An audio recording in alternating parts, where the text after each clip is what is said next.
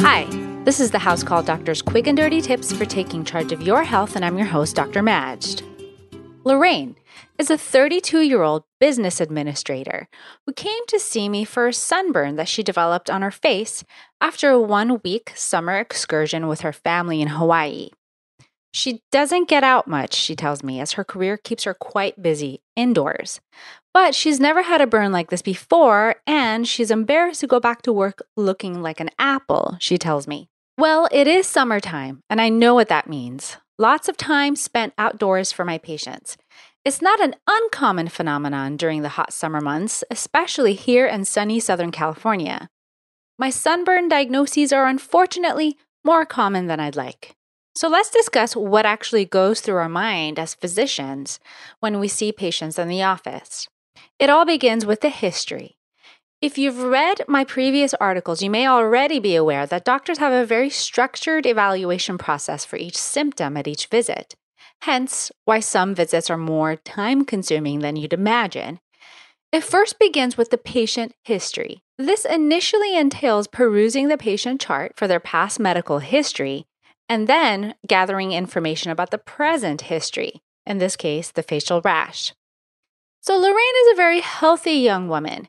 She only suffers from adult acne, a very common diagnosis, believe it or not, in addition to asthma since childhood.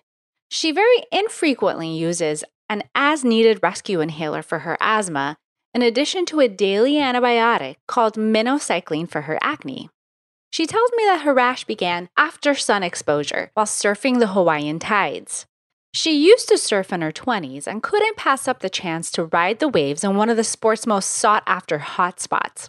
She tells me that she did indeed use sunblock, but that she could have made more of an effort to reapply every two hours as she knows she should. So, after gathering the details of the history, we move on to the exam. On exam, Lorraine has some mild diffuse erythema, which is doctor lingo for redness, on her chest and upper arms, but the worst sun rays seem to have struck her cheek and nose. Thankfully, there is no blistering. The skin is dry, yet it is rather painful to the touch. So, after the exam, we move on to my assessment based on the history and the exam. Given her recent sun exposure and that she is a rather healthy young patient, sunburn does seem to be the most likely diagnosis.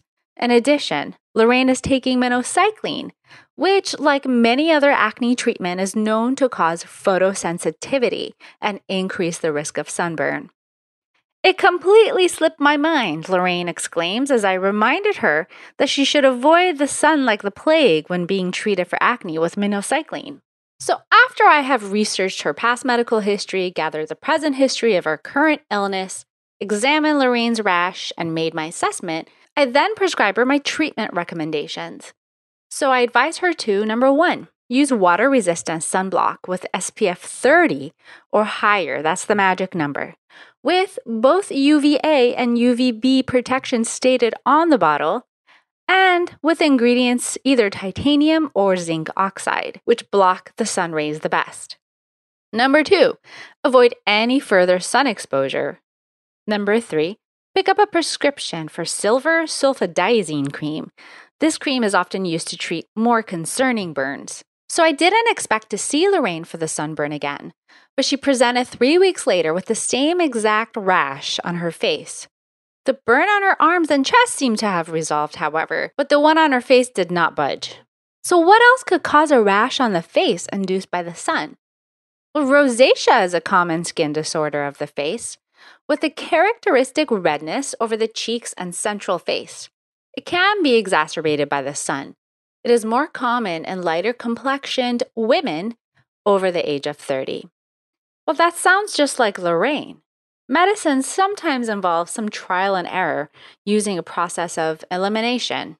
So I prescribed Lorraine a topical antibacterial gel called metronidazole, first line treatment for rosacea, and asked her to return if she's not improved after using this for a month.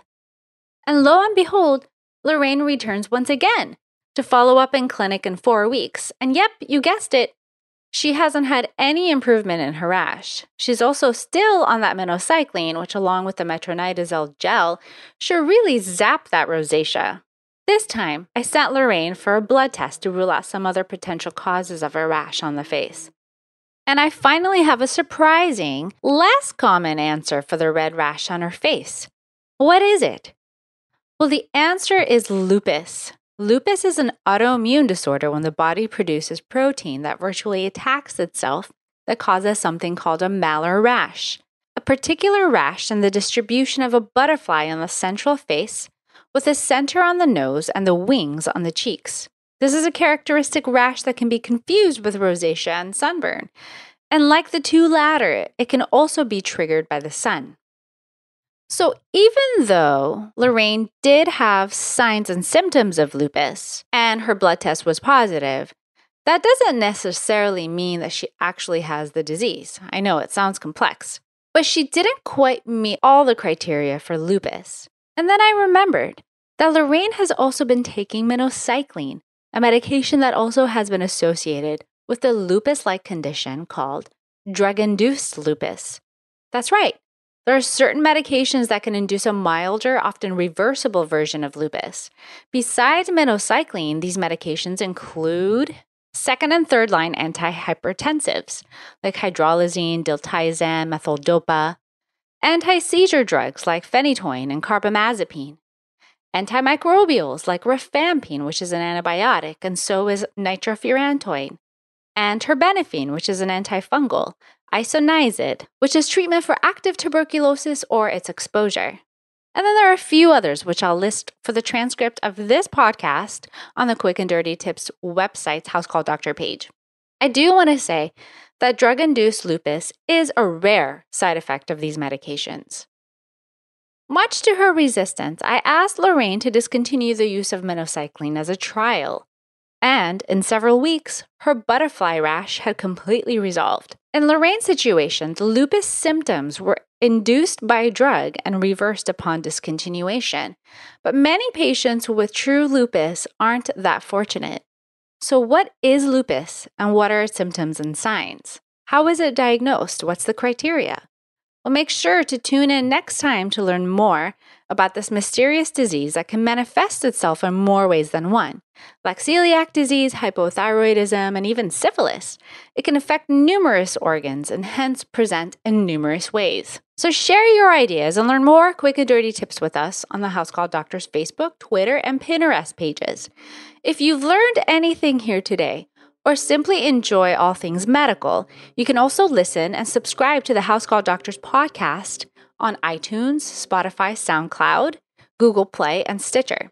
But please note that all content here is strictly for informational purposes only. It doesn't substitute any medical advice and it doesn't replace any medical judgment or reasoning by your own personal health provider. Please always seek a licensed physician in your area regarding all health related questions and issues. Well, thanks again for listening to this episode of the House Call Doctor. Catch you next time when we discuss lupus in more detail. Have a healthy week.